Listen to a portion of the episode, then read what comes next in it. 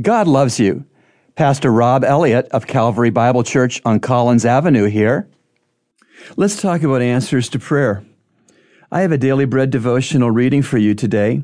The Old Testament man Daniel regularly prayed and it got him thrown into the lion's den, but we can learn important lessons from Daniel about how God answers our prayers today. In Daniel chapter 9, we learn that Daniel prayed and the end of the Israelite captivity was effected. He confessed Israel's sin to God and asked God for God's intervention. Then, when Daniel was still praying, God not only sent an answer, but he also sent his angel Gabriel to deliver it. Before Daniel had even finished his prayer, God heard it and immediately sent Gabriel with the answer.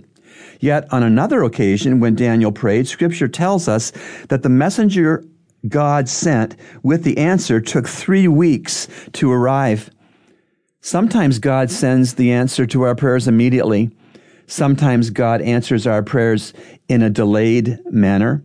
Either way, God answers prayers. There are three possible answers to prayer yes, no, or wait. Remember, God loves you, and He's proven it with Jesus' cross. Today's encouragement has been brought to you by the Christian Counseling Center located at number 58 Collins Avenue. To reach the center, call us at 323 7000.